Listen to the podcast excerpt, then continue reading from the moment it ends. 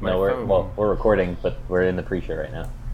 Oh, Mariah's We're here. like s- we're like we're gonna start We're- like in a minute. We're screwing around. Mariah's super excited. We're screwing around. She just did uh, a Did you go to yoga? oh, not just yoga, goat yoga. Orange Theory. Bikram yoga. oh, go Was it? yoga. The baby goats crawl on your back. Oh my gosh, I've It heard of feels really that. good. it feel okay. I've heard I've heard They really say they good heard things of that. about it yes. weirdly. They can't. Yeah. You can't hear them, so I have to translate. For oh. them. Oh, it's really cool. Do oh they- my gosh. Do they like ba while they're on your back? Oh, Mariah, do they bleat when they're on your back? Yeah, sometimes they jump off. Sometimes they jump off. She says. Oh, you can hear her. I don't know why I'm relaying that back to you guys. That's all right. Did any of them like chew on someone's hair or something? Do they chew on your hair? Yeah. Oh, she just said they. Oh my god, I called it. A water bottle, my shirt. oh, they'll, they'll chew on It looked it. like you had a blast, though. That's great. Can you close the That's door? awesome. Oh yeah. Are you gonna Wow. do the podcast now? Okay. Love you. Love you too. Pleasure, pleasure.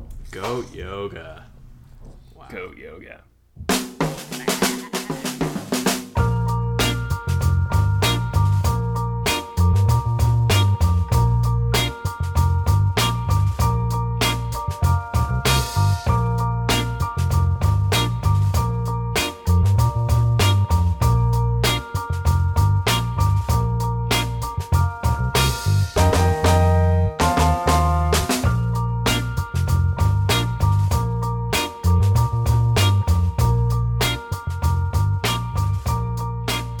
Hola, compadres. Welcome to episode 39 of Dad's Talking Dads. This is a podcast about your favorite baseball team and the best damn team in the major leagues, the San Diego Padres. My name is Johnny, and I am joined by my fellow compadres, Joel and Tony. Joel, how's it going? It's going pretty well. I am uh, getting very close to my birthday. My birthday is tomorrow, um, so I'm kind of going through that. It's also a big milestone birthday. I'm turning 30, so I'm do- I'm doing that thing in my head where I'm like, oh, this is the last Saturday of my 20s. Cool. Oh, But no, it's, so far it's been pretty good. Last days of my 20s. Thursday I went and played a little golf after work. Played nine holes. Um, had a good time. Didn't get didn't swing too hard, which was good. So I hit some good shots. And then uh, yeah, yesterday my uh, my wife and the kids came and visited me, and we went out and got some ramen for lunch. So it was it's been pretty good last week in my 20s. Feeling good. How are you guys doing? yeah, Tony, how's it going? It's going well. Um, I too am an August birthday baby, but I do not like celebrating my birthday, so I'm not about to broadcast it into the mass listenership we have. But my birthday was recent, and it was good. Uh, things have been good. Uh, summer has not been as hot as I feared. I do not like it when it's hot, but I don't know. It's been pretty good. It's been a few weeks since we recorded. Uh, well, there, there are a couple. There are a couple low things. We'll get to those, but overall, doing pretty well. Johnny, lately, good, good. Yeah, yeah, I think. Uh, outside of your jury duty story, yeah. which Oh actually kind of turned out well.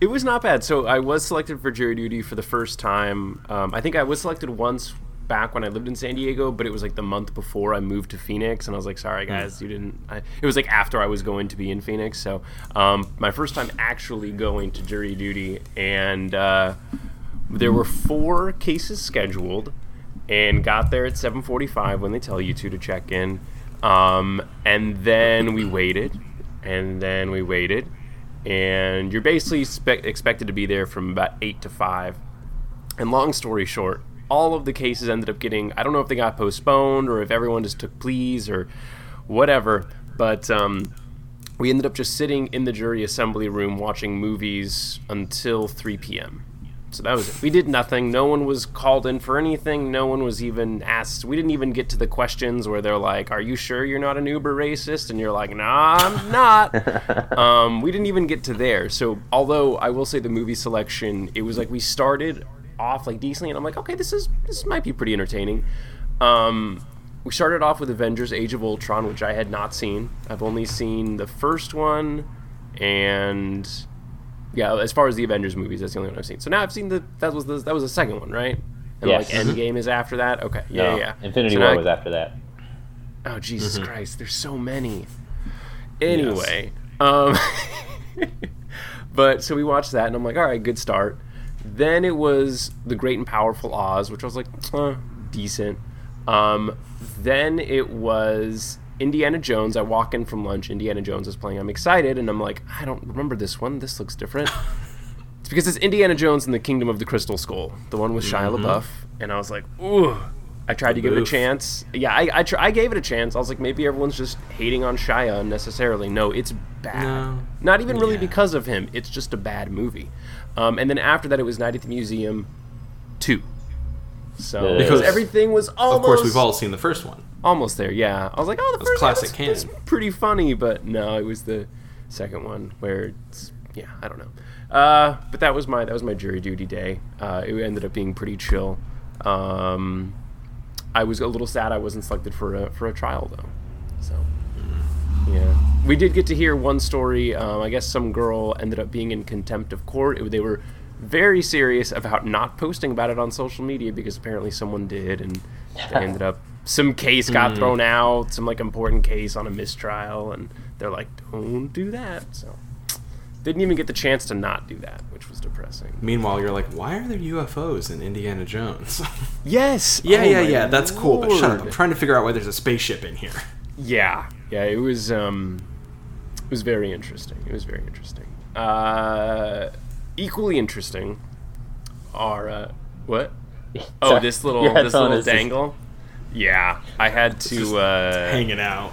I don't know where my earbuds have gone. I assume children have taken them, so I took one of theirs, one of their pairs of headphones. But one of the ears is just it's it's just dangling here, hanging by like a tendon, basically. It is truly not only hanging behind your ear, but it is inside out. Oh yeah, no, it's totally. I'm trying to like push it next to the back of my head because I'm like, I don't want the audio from my headphones to leak into the microphone. Yeah. Even though they'll probably just hear the same thing. It'll be just be the same thing that, that you know. You're, but you're anyway, probably okay. Joel and I just get to laugh at you for It's probably the next yeah, it's fine. And, and I'm a head bobber, so it's like, oh yeah, this thing is gonna. I mean, that's just gonna smack me right in the eyes. It's gonna be great. Uh, so I wanted to try something new um, that I'm gonna do my best to keep going moving forward in the episodes. Um, adding a little, a little something new, um, something fun. Uh, so like one of my favorite shows when I was a kid, Sesame Street. They would be sponsored, or you know, they present a, a letter or a number or something, you know, about about the episode. I'm gonna shamelessly rip that off. Um, As all podcasts do. All the good ones. absolutely, absolutely. Um, It's 2019. and, uh, Everything's a ripoff of something else. That's true. Yes. we are now at that point. We're going to start ripping off, ripping off. Uh, so this episode is sponsored by the number three. Um, and would either of you guys feel free to take a crack at what you think that number uh, represents? Hmm. Other than, of course, the Holy Trinity, El Dios. That's how many strikes you need to get out. Technically true. Also, how many outs you need to end an inning. Well, a half of an inning. I'm gonna think. I'm gonna guess maybe those weren't your uh, intended intended meanings. That's fair, yeah. Not the intended ones. Mm, I'm gonna go with hopefully how many days left Andy Green is managing this team. No, unfortunately, this is Just me. the, Is the- Was Khalil Greene number three? he was number three, but Oh. um, but but that that's another technically true. Damn, I thought I had you that time. technically, I like it though. Um, that is the number of hits that Franmil Reyes has in 31 at bats with the Cleveland Oh, Indians. you monster! sorry, what is wrong with Tony. you? I You're didn't to sick. stab you, Get me off this pod. That is. but it, I thought this was gonna be fun. anime Like, betrayal. that, that is a true anime betrayal right there. I feel stabbed. Good God. Well, I just remember, you know, we're going to be talking about the trades in a little bit. And coincidentally, I thought of this last night, and then you happened to bring up Franmil, like, right before we started recording. So it was I fresh. in a it was fresh positive way. I, and we did we did talk about I mean you know that that move is is um yeah, it's, it's not fun that he's gone, and we'll get into that in a minute. But but yeah, if just in case you weren't aware, he's he's been scuffling, unfortunately, with the Indians. Obviously, we want him to do well, but um, but but he's been having a hard time um, since he was traded. Uh, that happened. Was that the day of the trade? That was like the day right before, right? That was the thirtieth. I think he was traded. Yeah, Um, was the thirtieth. Yeah, so you've all probably heard um, by this point. Um, he was traded for Taylor Trammell, um, who is currently in Double A. Um, and I just way, I just put a little Not to interrupt, but he needs to pronounce his name correctly. That's Trammell. I, I, I can't Yeah. read it as anything but Trammell. Oh, it's Trammell. Gosh. I, I just realized now, I, and I was thinking about it. it- This there was it was a really early episode. I don't remember which one it was, but Joel, you and I were talking about how there's so many sons of baseball players in the minor leagues, and I think I cited him as the son of Alan Trammell because I was just like going through names, and I'm like, oh Trammell, boom, Alan Trammell's kid. Definitely not Alan Trammell's kid. So that was uh, that was a mistake. I think it was like one of the first times I had seen his name. I'm gonna just totally back myself out of this one and give myself all the excuses. But yeah, totally fucked that one up. but he should. He should go by Trammell. I agree. I mean, people have been abbreviating him as TT online, and I just can't do it because it reminds me of Tom Telesco and the. I, I, I can't do it, so it's got to be like like Tay Tay or Tram Tram or T Tay-tram. Or Yeah. something, but it, it can't be TT. It that's not happening. Yeah. So we- we will come up with a nickname for Trammell, It- better than the one we've already given him, which is just mispronouncing his name. Let's call him the monorail because it's like a train. Oh, Except that's in that's at Disneyland in Los Angeles, or not hmm. doesn't technically L.A., but you know. yeah, it counts. So yeah, that's fair. It's What's fair. the what's the what's the train that goes on the coast? Be- Oh. Beach cruiser, beach liner, The coaster? the coaster. There it There we go. We'll, we'll, we'll workshop it. We, we got I time. like. He's not coming up for a little bit. Yeah. Um, but I had it on here on the show notes just um, to give Tony, give you some space to let your feelings out about this trade. Um, it's been a couple, it's been a little while, so I feel like there's been, you know, a little bit of healing time maybe. But but um, Oh, how there are you feeling? Ten days, eleven days post. Uh, feeling better. I did not take that trade well, and it did not help that I was half drunk in a bar when I received the news. Someone texted it to me, and I did not respond well, uh, and did not like it for a couple days. And I mean, like any trade, the jury's still out. Uh, I, I think with trades, I'm kind of of the mind that you have to judge it at the time of the trade. It seems totally unfair to, in a year, go back and be like, oh my God, how could they have done that? It's just, well, you have to operate with the knowledge you have at the time. So, operating with the knowledge we have at the time, it's okay with me. Uh, I totally get that Reyes is the one traded over Renfroe, uh, just because uh, already we had seen this year Reyes sitting out a couple games with just oh banged up, and you're like, well, what does that mean? And then you think, oh, it's because he's nearly 300 pounds and his knees are like not supposed to do that. I get it. They're not supposed to run. He's supposed to swing and then trot around the bases and sit on the bench, and that's kind of what his body is made for. So in that way, I get it. Uh, it was also really weird that he seemed to be really cursed with runners on. Like he could never. He had something like 26 homers and like 40 RBI, and you're like, what the? F- how? it's like he's allergic to hitting a bomb when people are on base. So that was kind of weird.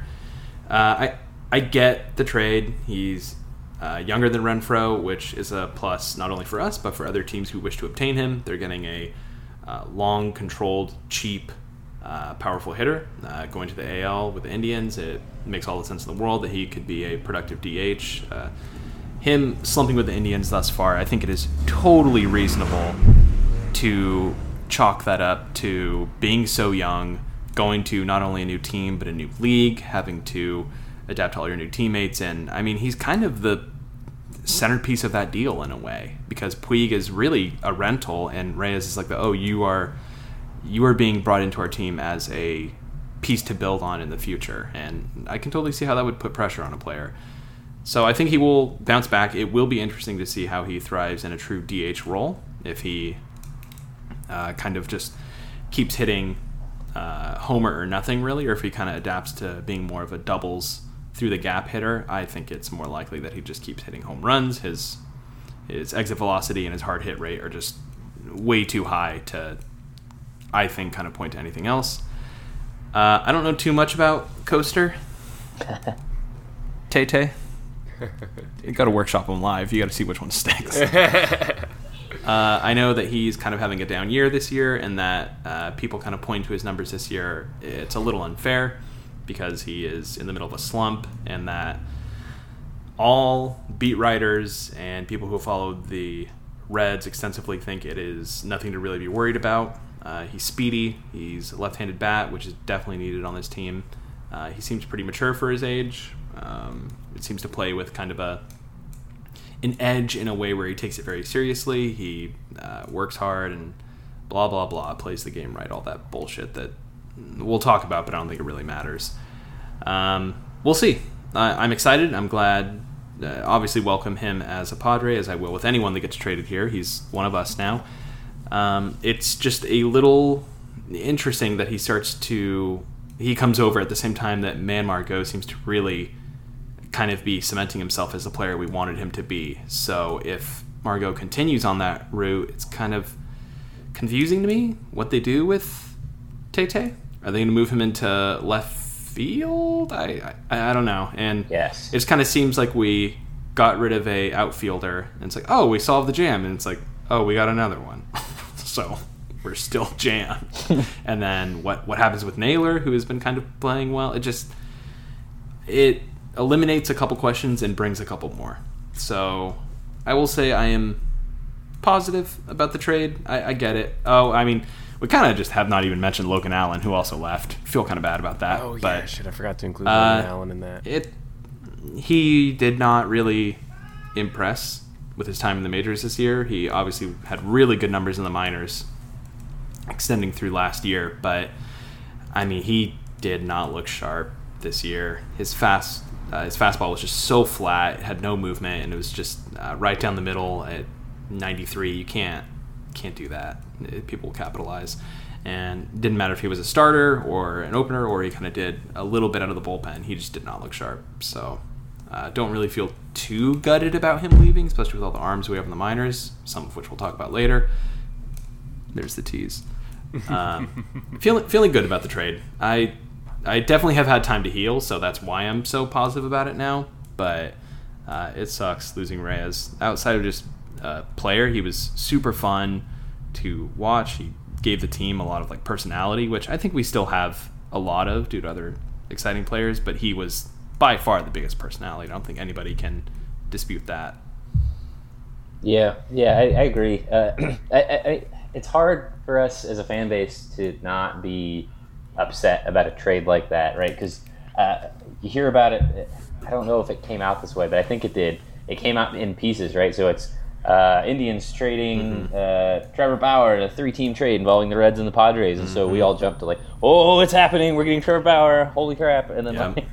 and then it comes out that um, you know the details of the trades follow through, and, and uh, we we find that you know the Reds are getting. Um, or I'm sorry, the Indians are just getting a boatload of players. They get what five, six players in the deal on their end. I think it was six at the end of it because we also sent over a, uh, a ball third baseman or something. That's right. So- Yeah, Nova, uh, Yeah. Victor Nova, I think.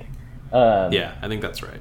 So yeah, there's uh, just this ridiculous haul on the surface, right, of players that the Indians get, and then the Reds get Bauer, the crown jewel of the trade, um, at least at the major league level, and then we're stuck with somebody who has proven himself as capable in the major leagues, is on pace for 30 plus easily homers. Uh, maybe not so easily after the three for 31 slump, but um, at the time he was just at a blistering pace in terms of home runs. And so we give that up for, uh, and this was what I heard at you know local sports radio over and over again. Another prospect, right? So uh, at at first blush, it's definitely an understandable reaction to be upset, and I think all three of us were at the time. Um, Oh yeah. but I kind of relied on. I've got a couple of uh, friends, coworkers that are fans of teams that aren't the Padres, which I don't know why they're still my friends. But no, for example, you know, there's a guy I work with. He's a uh, he's a huge Giants fan, and I was talking to him about the move, and uh, his his opinion was, yeah, man, Trammell's he's a solid, really good prospect. You know, he's top thirty in the majors. he is the Reds' absolute number one prospect at the time uh, this trade goes down, um, and he's. I mean, I guess another outfielder is a bit of a downside, but aside from him having a weaker arm, he has solid positive ratings in, in basically any of the other tool categories, right? So uh, I'm looking at the Fangraphs prospect ratings here, and he's projecting as a 55 future value. That would be the same future value as one Luis Urias, who we've all been super excited about, um, in spite of some of his recent struggles. So uh, it kind of puts it into perspective uh, with more time, as Tony was saying. Um, it, it's it still stings a little bit in in my mind that the, the Indians are making out with six players on the end of this deal, and the Reds and the, the Padres end up with just one. It just makes us feel like chumps. I don't know. And maybe it's kind of like a little man complex that we have as Padres fans when that stuff happens too, which exacerbates mm-hmm. things. But yeah. all in all, I think Trammell is. Uh, it, it's obviously it remains to be seen, but uh, I, am I'm, I'm a lot more excited about him than I was when the trade went down. Um, I've got. Uh, I think left field is a great place for him to end up. Um, so if, if, we can turn outfield into a the outfield into a, a, a, defensive strength rather than just a liability that we hope to work around with the bats, then that's that's a positive. You know, that's a long term gain. So um, I'm I'm pretty happy with the trade uh, uh, in the end. Obviously, it, it, what do they say? If if uh, all sides of the deal come away a little bit upset, then it was probably a good compromise. Um, I don't think yeah. that's exactly what happened here because I think the I think the Indians are laughing all the way to the bank, but. Um, the Reds and the Padres, they, they got something good out of the deal, but you know eh, they're still a little unhappy, right? We're, we're still unhappy about losing Reyes. We're still unhappy about only getting a prospect, another prospect, and then um, the Reds gave up quite a few players as well. So um, yeah, uh, it sounds like it was a pretty solid trade in a vacuum, right? And then our Padres fan goggles, Homer goggles, kind of cloud things a little bit, made us a little more upset. But yeah, what do you think, Johnny? Yeah, I mean, I think that's fair. If if uh, if it had been like Renfroe and Logan Allen in this three-team trade, I think we'd just be like, "Awesome, we got Taylor Trammell." Um, but I think because and like stats-wise, you know, Franmil and, and Renfroe were, were pretty similar. Um, but I think it's the personality and the way that he took to the city and the city took to him. Like, I think that's the biggest frustration with the trade. Um, I do like Trammell as a prospect. I think now he's like our number three or four prospect. Um, so he's pretty high up there, which is which is good. Uh, and I think, yeah, I mean, I do I do think it was definitely a, like it's been a down year for him so far, and honestly, he's he's also had a hard time since arriving in uh, in Amar. Am, I'm gonna just say Amarillo because that's the. I'm just gonna say it the Mexican way because I'm Mexican and I was gonna go uh, Yosemite Sam rap. Sarsaparilla, Amarillo. oh, oh, wait a minute. Um, but yeah, uh, so far in uh, only nine games, 35 at bats, so stupid small sample size again. But um, he's hitting 171 with a 256 on base. Um, so you know, I, he's probably still getting adjusted. Um, does have a couple steals in, in only nine games, which is which is nice. But uh, yeah, it, if this ends up being a prospect that doesn't pan out, it's going to hurt like that much more. I think. Um, you know, just just because it was it was Franmil, but I. Yeah, that's. I mean, I we talked about a little bit on the last pod. Like, I thought he was unfortunately the most likely to go, just because they are looking for that left-handed hitting, and like you were saying, Tony, like the fielding, it's just it's it's not going to be good for him or for us. Like, just that wear and tear on his body, like it's not going to help him. Um, so it it makes sense that he went. It just sucks, and it also like I was looking forward to getting Bauer, so I was also really disappointed by that. I was like, oh, we're in the Bauer deal. All right, oh, oh, okay, we're in the Bauer deal. We're just we have no connection whatsoever to him. Okay, great. Um, so yeah, I was actually kind of looking forward to. I, I, thought he would be an interesting personality um, on the team and and um, interacting. You know, I, I, I Trevor Bauer interacting with Padres Twitter would be hilarious. I think. Um, oh. oh. It would be something. it would. It would be something to watch. That's for oh, sure. man! I think the other but, source um, of irritation too is we've got this team that's on the rise, and we feel like we're uh, if maybe this season could be lost, but uh, we think we're going to be legitimate contenders here in the near future. Um, and so I, I don't know about you guys. I can't remember the last time the Padres were on the marquee MLB player side of a, a trade. It's always we're giving up talent to get prospects back, and I think that again contributes to sort of the the injustice of it all, right? As, Yeah. as Padres fans, because it's like why why don't we ever get like, like Machado was a free agent signing, right? We never get that in trades, and it's just I, I don't Yeah. know. It, it adds to the frustration, in my opinion. Yeah. Yeah, it, it definitely speaks to. Uh, it definitely seems like Preller. I mean, he is an excellent talent scout. He he loves being number one farm system. But I just, uh, I think I mentioned this in our uh, chat, like pretty fresh after the trade happened. It it kind of and John, you have it here in the show notes. Like, how do we feel this affects 2020? I think that's my biggest worry. Is it just kind of feels like it you're trading someone that could be a defensive liability, which I get, and you're trading it for a prospect that, in theory, fits on this team in a way that we need. We need a left-handed bat, and if he does slot into left field, that kind of solves an issue. Uh, Myers, I guess we'll worry about that later, but uh, it it feels a little bit like moving the goalpost again. And it's like, oh well, 2019, yeah, maybe it's a wild card, but 2020 is the real goal. And then we move this, and it's like, is Trammell going to be up at 2020? It feels like a maybe at best. So then it's like, okay, well, what is it now? Is 2020 now the wild card? And then, oh, but 2021, that's the real year. It and I know they're not going to give any kind of answer. They're going to say, "Oh yeah, we expect to be competitive right now." It's like, oh, okay, well, that's a that's word salad. Sure. That's nothing.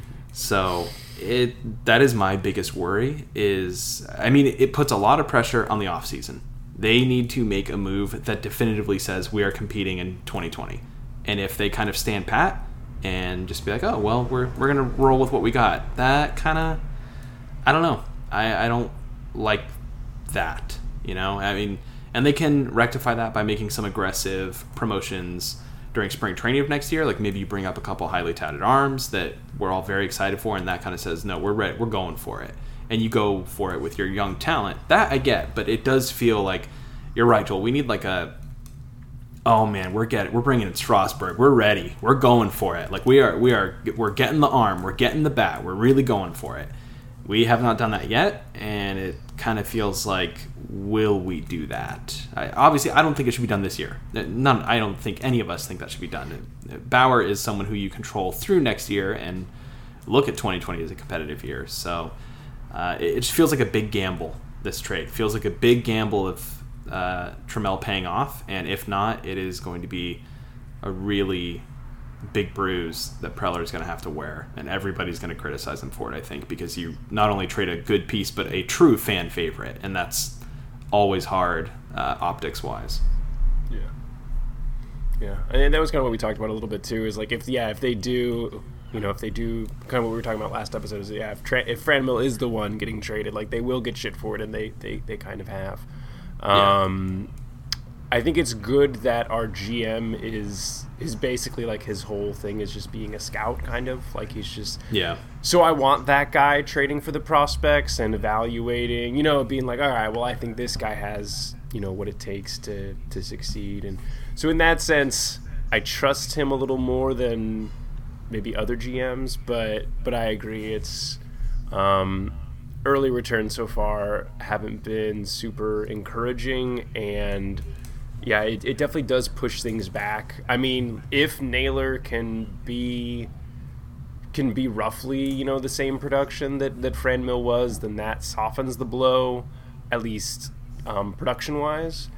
But is there do you guys is there like a single move that you that you guys think they could make this offseason that would signify like they're going for it in tw- maybe not like World Series going for it in 2020, but like we're starting that that that that long postseason, you know, multiple year postseason run in 2020. Is there a single move that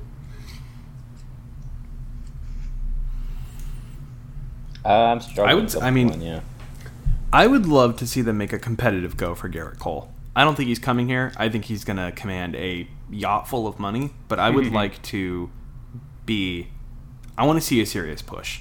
I want to see a consideration because that that's a true ace. And I mean, in light of the, we don't we don't really need to delve into it on this episode because it's still very uh, precautionary and we just don't know yet. But in spite of Richards having some shoulder we don't we don't know yet. It's I know we kind of all talk about like, oh man, if he comes in next year, like that could be true ace, or oh if Gore comes up, that could be true ace, or oh if Paddock uh, really cements that third pitch, that'll be true ace. But Cole is an ace. He already is a true ace, Yeah. and he is worth I think every penny of what he's going to get. But uh, I don't know if we can afford him. I think it's probably unlikely, but I would like to at least see us be in the circle. I want to be at the table at least. And if not, maybe another arm that, uh, off the top of my head, I'm not entirely sure of all the free agency arms coming uh, onto the market this year. Obviously, Cole is the highlight, but uh, something like that, I, I think you can you can never have too much pitching. I really do believe that. I mean, they're just one pitch away from blowing an arm out, and then you you could be down a Paddack, you could be down a Lamet, you could be down any of them, and I think you have to be able to reinforce your rotation when you have injuries like that. So, and I think all these kids are not going to stick. Some of them, I mean, I think some of them are shaky already. So to have someone that is a bona fide top of the rotation number one, basically on any team, that's not only hugely valuable, but says to me like they actually want playoffs. Yeah, I, I think that's fair. I think like the one I'm still gonna be on the they should trade for Strasburg hype train for until something happens, just because I, I want it to happen. Um, Will it But I- into existence? right? Yeah, like like thank you, Oprah. Um, but uh, but uh, I do think a trade because I don't know if they'll sign another big free agent, but I do think a trade um, for like a top tier starting pitcher. So for like a Scherzer or you know, I would say Strasburg maybe isn't top tier, but he's like that tier right below. Um, So just somewhere in there, or uh, gosh, they, they probably won't get rid of him, but I, can't remember how long is deGrom's contract. He just got an Um, extension. So Yeah, he just oh he oh he literally just signed an extension this year. I forgot. Yeah. Okay. I don't know how many That's right. I mean, for, the Mets but- are dumb, but I don't know if they're that dumb to decide to trade Degrom a year after extending No, him. the Met, you never Mets know. are dumb. Mets are dumb in a frustrating way where it's like they want two Tatises for Syndergaard. It's like, you, the, no, no. And I can't wait to That's be fair. tied to Syndergaard all through the winter again. Yeah, It's been like- that's It's gonna happen. It's gonna be so. d- d- Shit or get off the pot. All right. yeah. Either either do it or put him on a block list. I'm, I'm sick of it. I'm sick Yeah. of the tease. yeah. This is not the Tony's tease we want. No, it is not. It is Tony's torment. That's not what we want. It's terrible, terrible Tony's torment. Yeah, I mean, I Uh, think I had- agree with you oh, guys. There- There's no, I can't see another move to make, right? In, in terms of, I, I guess, outside of second base right now, because Urias isn't stepping up to snatch that role. Um, everything else is sort of materializing in what we think is going to play out, right? So, um, there's, I guess, there's still a little bit of un, uh, uncertainty in center, but Margot is is making his case, right? He's been uh, red hot Mhm. lately. Uh, shortstop and third base are obviously locked down. If Hosmer can play and shake that uh, every other year pattern that he's been uh, very carefully uh, uh, manicuring over his career, uh, then first base looks pretty solid. Um, I guess yeah, it's either catcher or pitcher, and we've got uh, and. Uh, like a thought experiment of a catcher in Austin Hedges, who's a phenomenal, like the greatest defender in all of baseball right now, uh, but cannot hit to save his life. And then we've got uh, Francisco Mejia, who doesn't seem to be able to manage the game very well. We're seeing frustration from guys like Kirby Yates. Um, when he blew that save, I forgot the team it was against. Dodgers. Of course, it was the Dodgers. Um, Yeah. but frustration with his communications between you know the battery. Um, but he's got that offensive upside, so uh, I don't really see necessarily a move at catcher, especially not being the move that signifies that we're going to make the push and we're going to go for it. Uh, Yeah. You're making a marquee move like getting a, like you guys were saying, a, a bona fide ace that we know is an ace, and not like oh he's got the upside or the potential to be an ace in a couple of years. That that has to be the move that's going to signal something like that being real. Yeah. I mean, Astros have two legitimate aces and a A plus in Greinke. That's that's just crazy. That's a nasty one, two, three. That that's like a that's not just a we want playoffs. That's like a we want the trophy again. We we're coming back. It's a legitimate move that says you want to be on the top. So Right.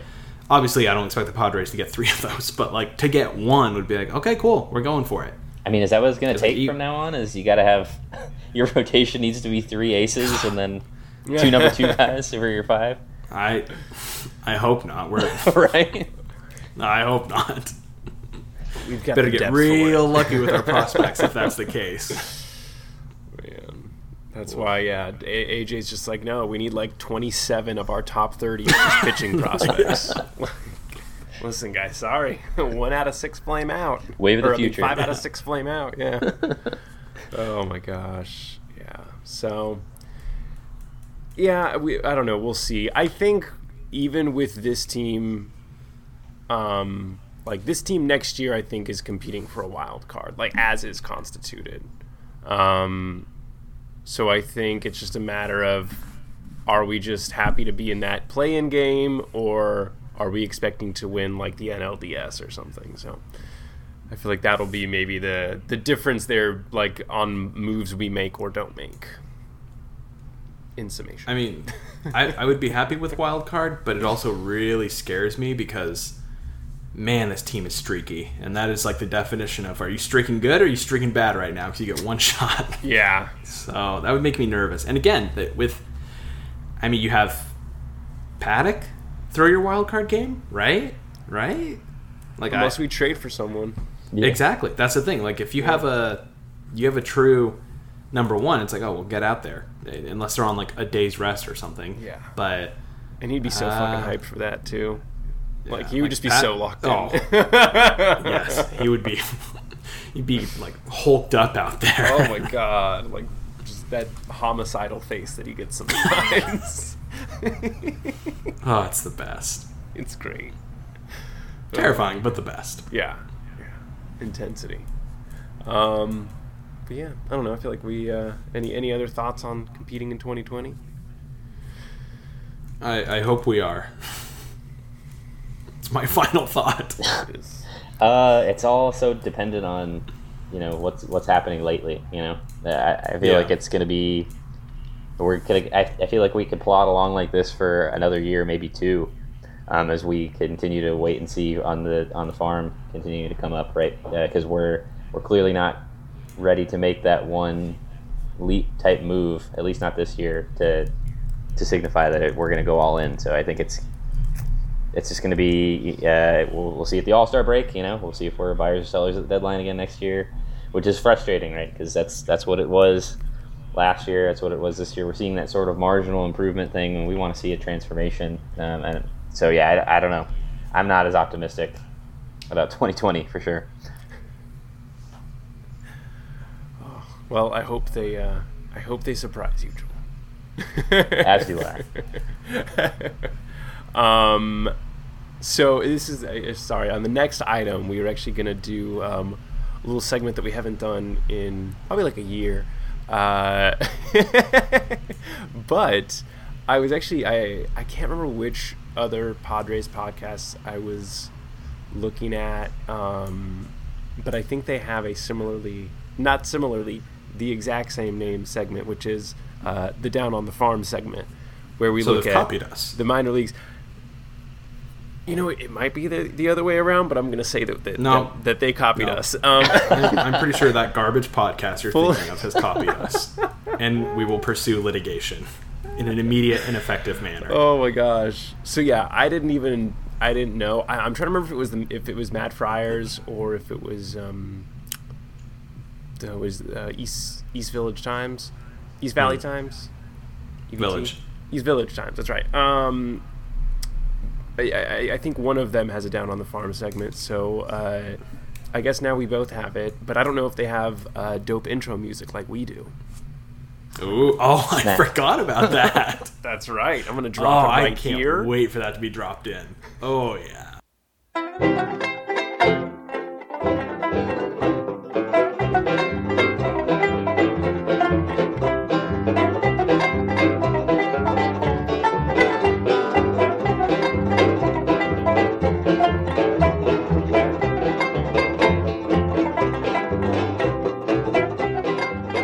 So, two of our favorite minor league arms, two of our best minor league arms, uh, Mackenzie Gore and Luis Patino, within a, I don't say like a week of each other, were both promoted to uh, to Double A.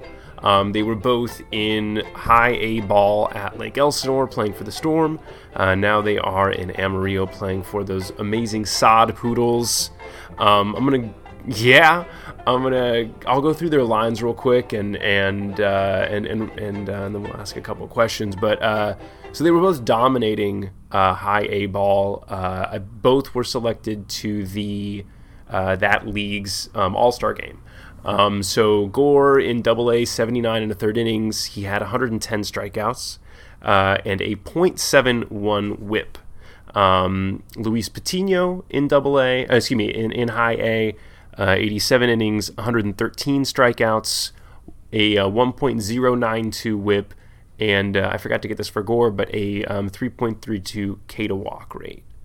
Um, and just for reference, because uh, we did have a young pitcher who was also recently in high A ball, uh, who was dominating dominating high A ball last season, which was uh, Mr. Christopher the Sheriff Paddack. Uh, he in 52 and a third innings last year, 83 strikeouts. Jesus Christ, that's just insane. um, and a .898 WHIP. But my favorite stat of all is that 20.75 strikeout to walk rate because he Yeah, had 83 insane. Ks, four walks. Just stupid. Insane. Um, video game. Yeah, but but so so I mean, insane strikeout numbers, insane strikeout to walk. But I will say Mackenzie Gore had a lower WHIP um, than Paddack, which I mean is just like that's just a testament to like how good Gore has been as well um, this season in in high A ball. So. Um, so they are both up there. Gore, actually, as of yesterday, was shut down a little bit for just workload. Um, they're just limiting his workload a little bit. He's not hurt, um, but they just want to make sure that he doesn't exceed his his innings limit. Um, but uh, first off, when do you guys uh, when do you guys think that, that we might see them in a Padres uniform? Boy, I'll, I'll go first. I think I'll have to use the yeah, uh, the pragmatic, boring answer here. I think they're going to show up next spring. They're going to get invited to spring training. Um, the over exuberant homer in me wants to say, let's bring them up in September call ups and see what they can do. Ooh. But Oh, that's, that's probably hasty. So, I think they get the spring invite. We see what they can do. Yeah. Uh, but I mean, I, I'm looking at Gore's profile. He's got four pitches, three of them that look like they uh, uh, their present value could be passable in the major leagues right now.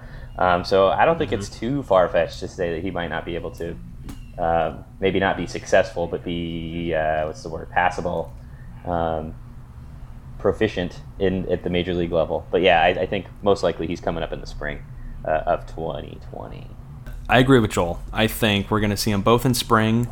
I think uh, it. I mean, anything anything happens from there. Uh, I don't think we see either of them in September of this year. God, that would be so awesome. That would be incredible. But uh, I think yeah, we're gonna have to wait till uh, spring training next year to get our first uh, look, and then obviously it uh, plays out from there. But uh, Johnny, when do you think? Hmm. I think, yeah, I do think they both get invited to spring training. Uh, I hope to God one or I don't know if either will be in the Arizona Fall League, but boy, if they are, maybe I'll go to one of those games finally. Um, I think they're both on the spring training roster. I think that my prediction is that Patino makes the team out of spring training and Gore is in triple or double A. Probably double A. That's that's Yeah. an interesting take because I know uh, Gore's obviously the hype machine. He's been hyped ever since he was yeah. you know before he was drafted uh, and or prior to that even. But with Patino, he was a bit more of a surprise, right? He kind of uh, Mm-hmm. electrified uh, the the single A ranks and made a name for himself. And now we're all we're talking about them at the same level, right? But yeah, for you to think Patino would actually be the first to make it, that's it's a hot take, my friend. Yeah, it is a hot take. Um, so I have a like. Uh, p- part of the reason is I think that because Gore was the um, number what three pick overall, right? Um, they have more investment in him, and I think they're going to move him along a little slower. I see. Um, whereas Patino, they, uh, it, yeah, I, I think just because it wasn't as high of an investment, and I have a um, less fun, more uh, political reason, not like political, like politics, but like I do feel like uh, ever since that uh, ever since Major League Baseball has um, ventured into Latin America, that they seem much more comfortable pushing along Latin players who they've invested three hundred thousand dollars into and blowing out their arms, and much less interested in blowing out the arms of a second or first round pick um, from some high school in North Carolina. Uh, so, yeah, Huh. That is Yeah. a spicy take. yeah, I I immediately had to start running through examples in my head, and I was like, uh oh, yeah, uh oh, there yeah. There might there might be some precedent for that. Yeah, so I, I, I think I mean, looking um, at Munoz, Yeah. Morejon, Baez. uh, yeah, mean- and it's not just us either. Like I think it's like a baseball wide thing. Like they're inve- it's it is really good that um, players coming from like places where they may not have gotten that same opportunity or their families might have not gotten that same opportunity um, is really great but obviously as some teams have already shown us with certain lawsuits and things that are going on like let's not act like there isn't some super shady shit going on in the dominican republic Oh, and all these different other places because there's less oversight and regulation like Oh yeah. There's I mean, you only need to look to the Acuna and all these contracts to, I mean, see it at the major league level. That was Yeah. yeah absolute bullshit. yeah totally But now they have two really good players on like absurd deals. So uh, it, it is a hot take, but one that I am kind of here for. i appreciate it I mean, the counterpoint is that Paddack got called up before any of those examples. that's Yes. a good point But- that's a good point There's a good That's counter. just the only one I can come up with. So Paddack, Paddack went to Ron Fowler and was like, "I might kill you if you don't if you don't put me on the opening day roster." Ron's like, "All right, fine." uh, no, that's fair. That's fair. And I, and I don't think it's it's like a um, like all you know isms. It's not always uh, everyone actively and consciously perpetrating it. I think sometimes it just course, uh, yeah. just kind of kind of happens. it is a very compelling Uh, argument you make there. Thank you, thank you. Compelling Uh, and on a on a much more on, a, on a much more uh, uh, brighter, I guess, back on the topic. Uh, when do we want them to arrive? I think. Was it Tony? Did you were you saying it at September? Oh, or that was was it Joel me, that was yeah. saying September? I got a little- Joel. I got a little Joel said September. so, um, so Joel, September call-ups, I think would be your. When do you want them to arrive? Yeah, yeah, it's pretty much September. Why- Why the hell not? Right? Like, especially if we're if we're locked out of the playoff picture. I, I guess you don't want to shatter their confidence. That's that's the main obvious downside. Is if they get shelled right out of the gate, that could be disastrous. Yeah. But I don't know. I mean, I, I still want to see. I'm just Yeah. excited. I, want to see it. I don't want to wait until Christmas to open the presents. You know, I want it now. I want to know i them months early. Oh my gosh. My mom would do that. Like straight up there was one year where she's like, I got you this present, but I really want you to open it. And I'm like, Mom, it's November. and she's like, I know, but Maybe it was like reverse psychology. She, if she was like, if she comes out super Oh. strong, like really open it now. It's okay. no, wait. Open it now. Be like, "Uh, what are you trying to I'll be good. I'll She's wait. like, that was your one present. no. um, I, man, I don't know when I want them to arrive. I mean, I would love to see them pitching next season, but like, I would love it if we don't need them here until like next September. Um, so in a way, I almost don't want them until next September because like let's see what Morejon and Baez and like a full season of Paddack and Eric Lauer not facing the Rockies. Um, and there was another name. Oh yeah, of course, my boy Cal Quantrill. I mean, that's like a starting five right there. Um, so ideally, we don't see them until next September. Um, but I want to see them like tomorrow. Yeah. But Yeah. But in a way, I almost don't want them until next September. So I'm torn as per usual. I'm such a Gemini, you guys. Oh my god. don't get me started. God. As a Leo, I'm Um, offended we're not talking about me. Yeah, of course. Same. Yeah, it, it's Leo time. Get, Oh my get in the gosh. corner, Johnny. Um, so you Leo guys, season. you guys and Ari are all Leos. That's Mm. great. I got a lot of Leos in my life, You and did. my We're off on it. sister is as well. I think. Yeah. Yeah. it's it, it's tough. It's a tricky question because it's like when when do you want? Well, I want it right now, of course. But I think for me, the ideal, like looking at it, like in a real logistic way, when I want them to arrive is July of next year, and the idea in my head is that uh, there are no significant injuries. You have uh, people like Paddack and Lamet who are being taken off of their innings limit and just let loose. And can you imagine if you had like, I mean, Lowry and Lucchesi, I think they are okay, but then you have Lamet, Paddack, Quantrill, and you say that's your five, not even taking. Richards into play. And then you have bring up Mackenzie Gore and Patino as like openers for them. How filthy would that be? Imagine having to run into that buzzsaw. Like Gore opening for Paddack. what Oh, the? That is criminal. And my ideal scenario is that they are looking good in July for a playoff spot, and those arms serve as reinforcements. They are not brought up to immediately shine and start and have to uh, prove themselves right away. They can kind of be eased in, still get some major league experience, and still compete in a way that is meaningful.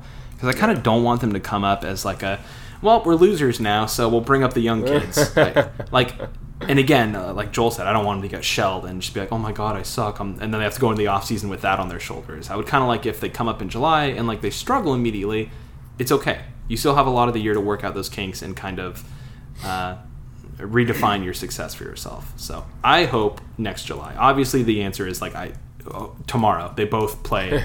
they they split the game tomorrow. One goes four and the other goes five. Like that would be great. But uh, I'm going to say July. But I hope they come in spring training and really tear it up. And it's like an agonizing like no, they need just a little more time. And we're just like oh please, Preller, please, and we're begging, and then we kind of get them in July.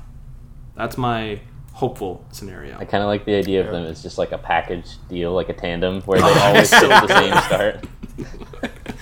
That would be great. That would be incredible. That would be would really be cool. awesome. Especially because they're buddies, like they're actual friends. and Yeah. they- ah, that would be a great story. tag I can it. see the thirty for thirty right now. Yeah. I can see it now. They've even got um, Patino has a pretty high leg kick as well, so they've kind of got a Mm-hmm. little bit similar, um, a little bit similar deliveries, which I love too. So they're almost like mirror Yeah. images.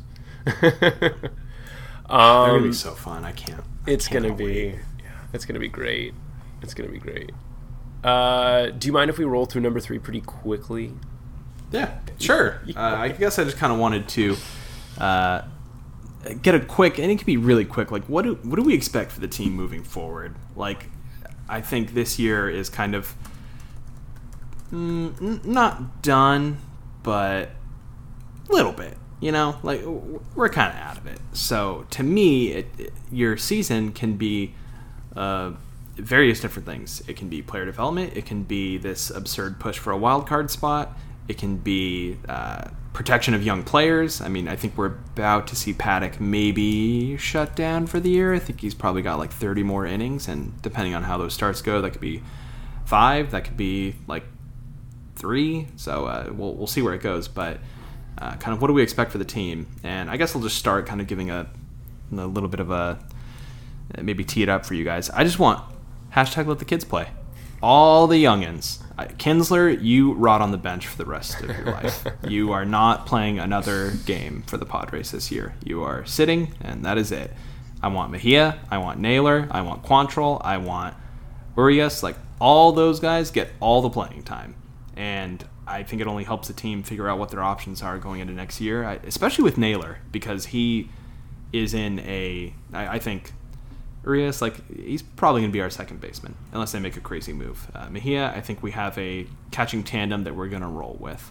Uh, Quantrill, I think he has pitched well enough to keep himself in the rotation. Uh, th- those are pretty definite for me. Naylor is like a well.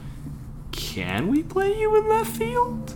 like we, we got to see. We got to see how bad those flubs are going to be. If they're Reyes level, then it's like, well, here we go again. But he he's kind of like deceptively fast in a way. Like I saw him running down the line on an infield uh, hit the other day, and I was like, you're not terribly slow. Yeah. You're you're kind of moving a little bit. So uh, I just want to see all the young kids play as often as possible and see what we have. I I would uh, lump Lamet in there as well, and I think because of how late he came into the year, even with an innings limit coming off of uh, Tommy John, I think he will get through the end of the year. But I want to see what those guys have and be able to use that data to kind of forecast where we see them in the 2020 team, which is our true uh, competing team, or so we hope. So that's what I expect for the team. And Andy Green, you better show me some fire because I am sick of the malaise. I just, I just like give me one Andy Green personality trait or one factoid. Tell me something about Andy Green that I don't know because I don't know anything about the dude. Nothing. He has daughters, and the only reason I know that is because he complained about being ejected once, saying it was taking out of his uh, children's college fund. And I was like, I think you're fucking fine, dude. I think you have enough money. So, Andy Green, you Oh, are yeah. you are on the hot seat in my in my eyes. You really might be. Prove me wrong. That's fair. Um, gosh, I'm not actually. I'm. I'm still thinking. Do? Do you, uh, do you have an idea, Joel, of what you expect? I mean, Johnny, we, we know you expect Quantrill to be the ace. You Well, heard yeah. us talking about Gerrit Yeah. Cole earlier, and you were biting true. your tongue. You just wanted to say he's already here. I name's Cal should. Quantrill. I mean, Cal Quantrill, he's been on Pitching Ninja now a few times. Uh, uh, he's apparently got. Uh, it was it was a nice gif of his slider and his two seamer, um, just starting off at the same plane for quite a while and then just dipping out, um, just opposite directions. So it, and I mean, he did. He pitched another uh, what seven shutout innings last night. seven, Um, scoreless with five Oof, man, he is looking good. He is looking good. And uh, I mean, all the pitches are moving all over the place. Uh, so yeah, I expect him to to lead the rotation next season. He's he's only you know what? So my preseason prediction was that uh, my bold prediction was that he would lead the team in wins. He is only two behind Chris Paddack, who is leading the team right Oh now. Oh my so. god, that would be something. Oh, man. else if Hoo you- boy, hoo boy! Paddack gets shut down. Quantrill leads the team Oh. in September to four wins and finishes with like nine to Paddack's eight. Oh baby! so oh, You'd never hear the end So we'll see. I hope. I hope as revenge for your brutal sponsored by the number three earlier that Quantrill has a terrible outing and I can work some crooked number into our sponsorship of a future episode. Sponsored by number nine. The amount of runs that Cal gave up in two innings pitched last night. like no. oh my God! Speaking of, um, the uh, the L. I, I know I said we were going to go through this. Damn it! And I'm getting, and I'm the one getting us off topic, but it was real funny, and I thought you would enjoy it. Uh, yesterday, the uh, El Paso uh, Chihuahuas, our AAA team, they won in a I think it was either a game winning or walk off grand slam, fifteen to twelve. Um, Bryan Mitchell started that game for them. Oh them. God.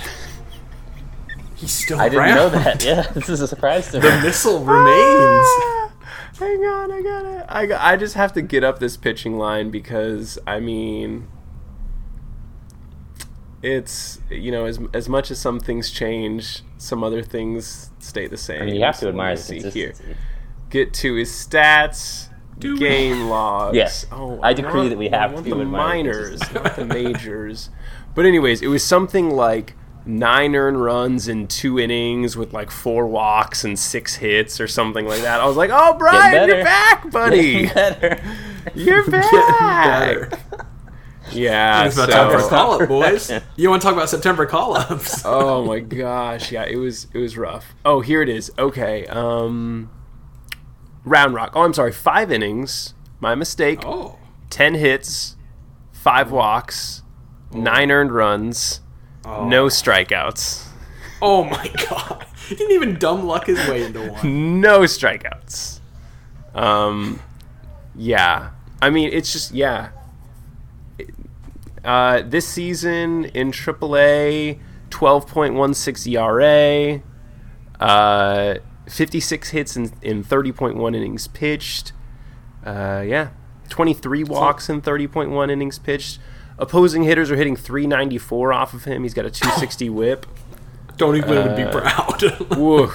Just like I mean, and granted, yes, AAA, yes, El Paso, uh, yes, the baseball's juiced, um, but still, but still. But that- I think that still. But still. that is.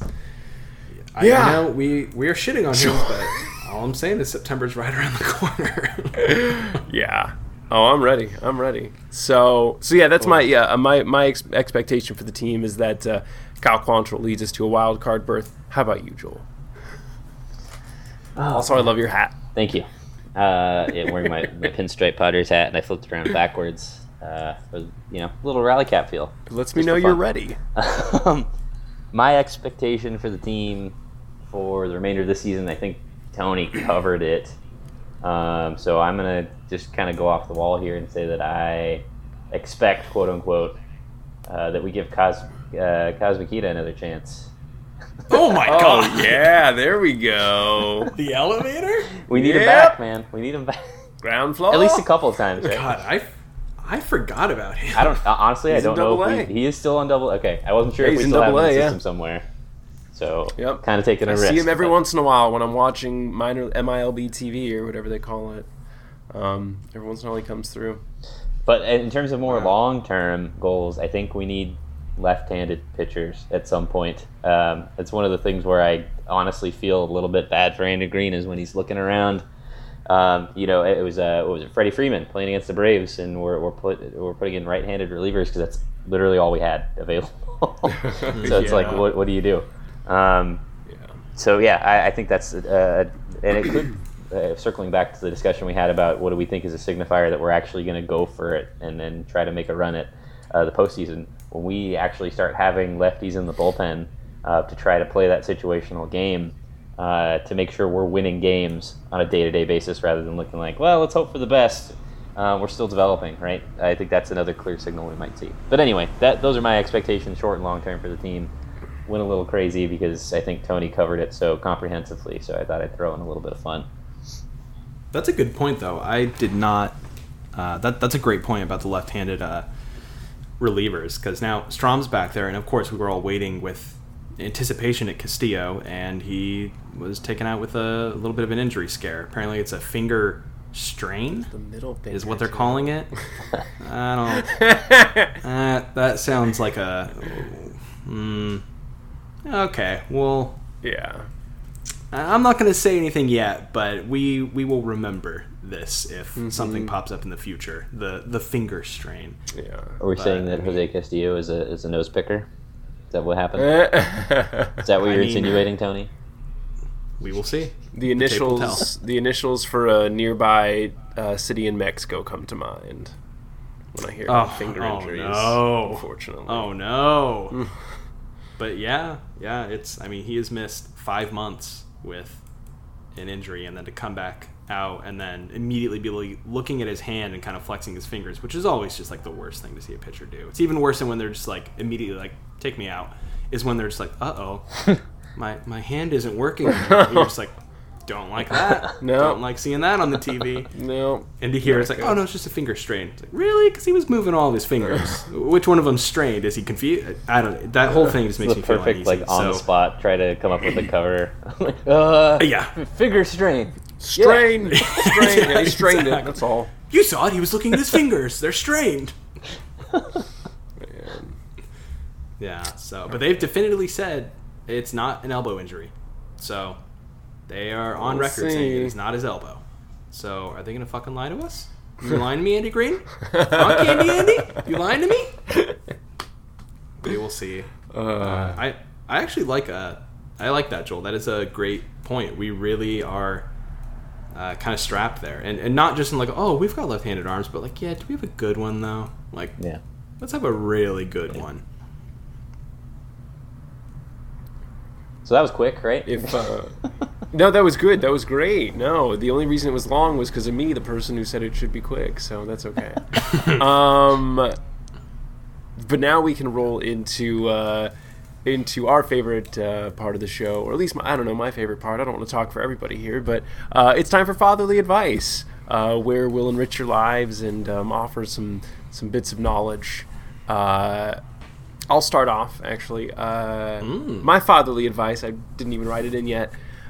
So there's a young man on our team. Uh, his name's Fernando Tatis Jr. And it seems to me that recently people have been throwing it a little closer to his body than they than they need to be, Eh, a bit unnecessarily. Um, so my fatherly advice is for all of uh, all of the, the players on the Padres is the next time that someone throws at Fernando Tatis's head, I'd love for everyone to just run out of the dugout and just kick the shit out of whoever's pitching. Yes, yes. Just kick his just fucking ass. yes, and beat him so badly that no one throws at Fernando Tatis Jr. again. Because I'm getting sick of it. The fans are sick of it. Mark Grant is sick of it. He's saying about as much as he Oh. can say short short of Fernando Tatis needs to knock that motherfucker out. he is biting through his. Oh tongue. God, Even Mudcat, Don you're doing great, buddy. Don was like, hmm, interesting. Yeah, yeah. Uh, all he said. and then they and then they threw at Machado like two two you know two batters later. I mean, we Yeah. I get it, you know, and and and it's kind of our uh, it's it's kind of our maybe how people uh, think that we are just because we're from San Diego or they represent San Diego that we're just gonna be like, oh, it's no big deal, bro. But at a certain point, bro, it's gonna be a big fucking deal when we're stomping on your neck. So, you know, that's how I, feel, at this point. I feel the frustration, Johnny. I was just arguing with a buddy about this, and he was arguing with it. Well, nobody should do it. And I was like, yeah, but they're doing it to us. yeah, That's the thing. yeah, Like, I mean, there was uh, during the last Dodgers home. Uh, no, we were on the road playing the Dodgers. It, someone tweeted out that Tatis had been on the ground from a pitch up and in five times in the last seven games. Yeah.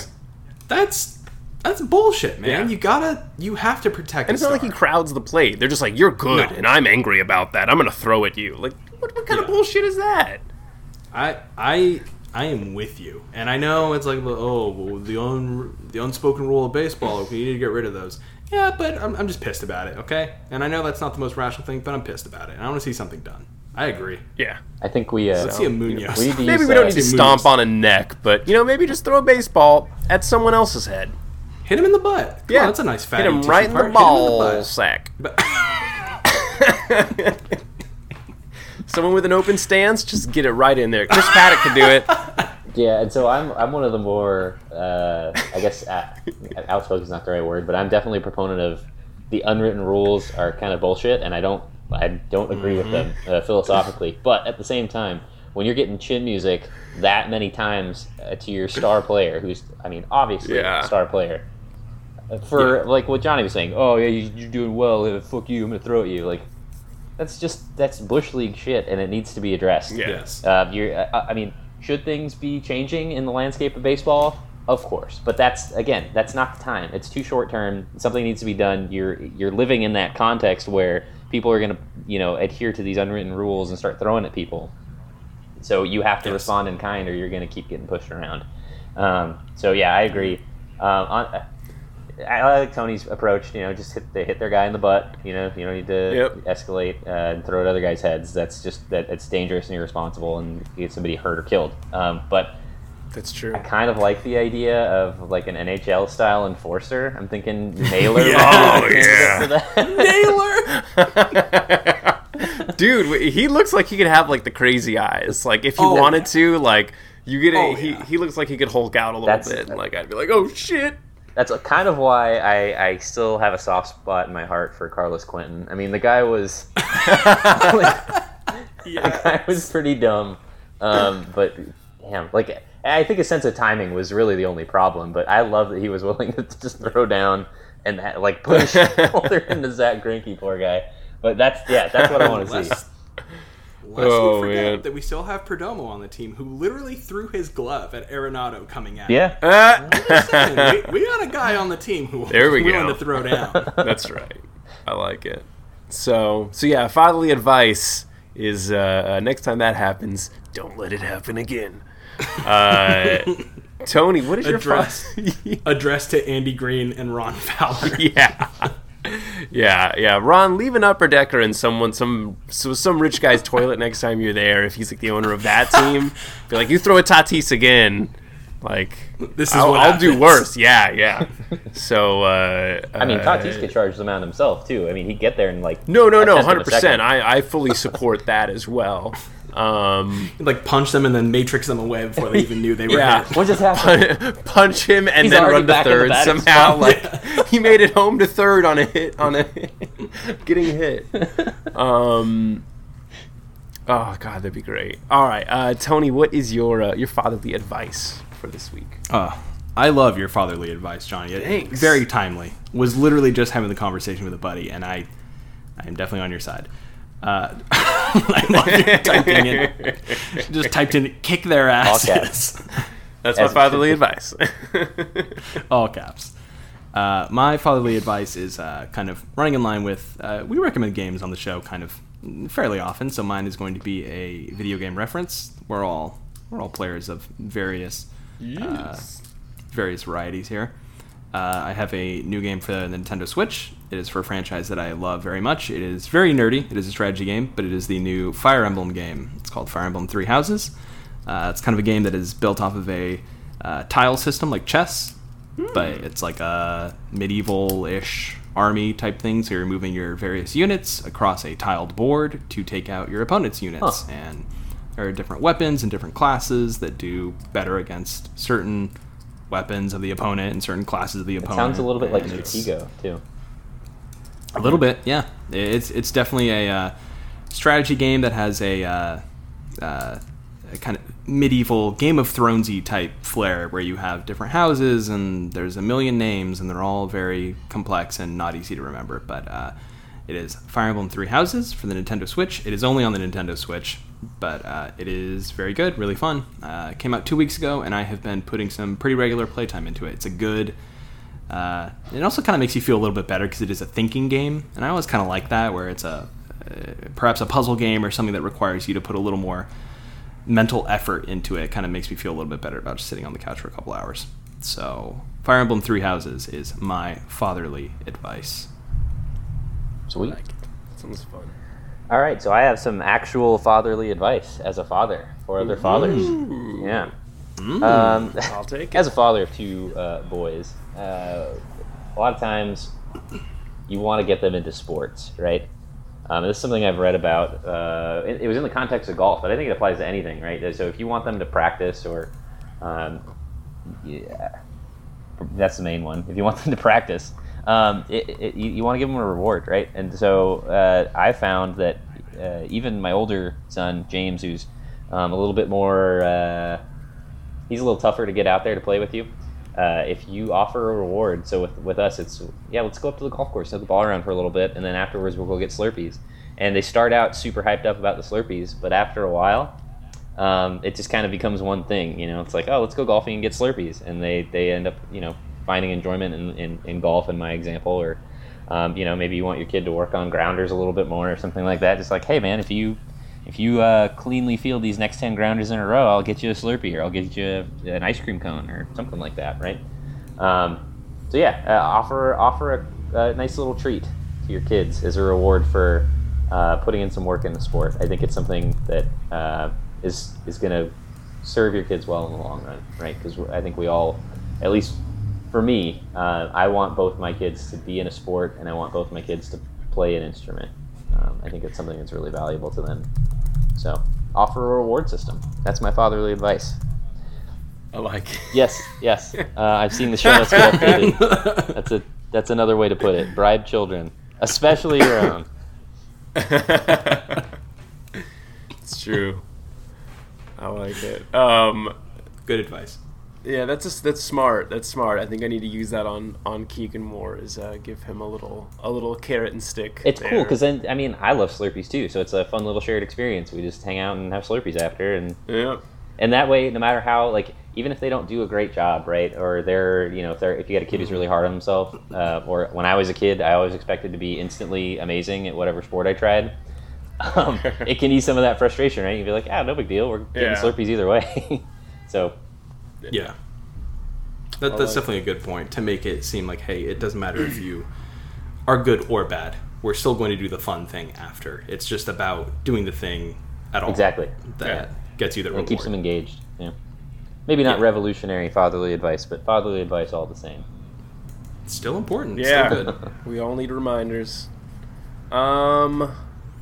Well, yeah, that's it for the bulk of the show. Basically, we got some good advice, good Padres talk. We had a little down on the farm. Um. So, uh, if you uh, want to contact us, communicate with us, um, give us suggestions, or uh, let us know how you feel, uh, some of the best ways to do that are on our Twitter, which is uh, at Dads Talking Dads. Our Gmail is dadstalkingdads at gmail.com. Uh, we are on all of the major podcast uh, providers. That's what I'm going to start calling them instead of thingies. I'm going to go with providers now. Uh, so that's like Spotify and uh, iTunes and all of those other ones. SoundCloud. I'm pretty sure we're on SoundCloud too. Um, I'll have to double check that though. I could be wrong. But uh, but yeah. So so so we're on all of those. Feel free to subscribe. Tell your friends. Rate and review. Smash that like and subscribe. Um, Why do we always have to smash it? That's my question. I don't understand. you just gotta just jump out and smash it like oh my god You have to be aggressive. Yeah. You have to smash. yeah yeah just ah! it's like a double Nobody like wants if a, you a, a gentle, controlled push Exactly. of the Yeah. subscribe. Yes. just to click I want you to break your phone Yeah. when you do it. Please. Well, I'm subscribed but I can't listen to any episodes now nor can I download uh, but but yeah that, that's about it we will be back probably in uh, a few couple few weeks we'll see uh, we'll see what's going on um, but uh, but that is it uh, for this episode of Dads Talking Dads I am Johnny I'm Joel. I'm Tony. Thanks again for listening. We'll be back next time with more Padres talk. And as always, go Padres. There we go. I think I'll use that one.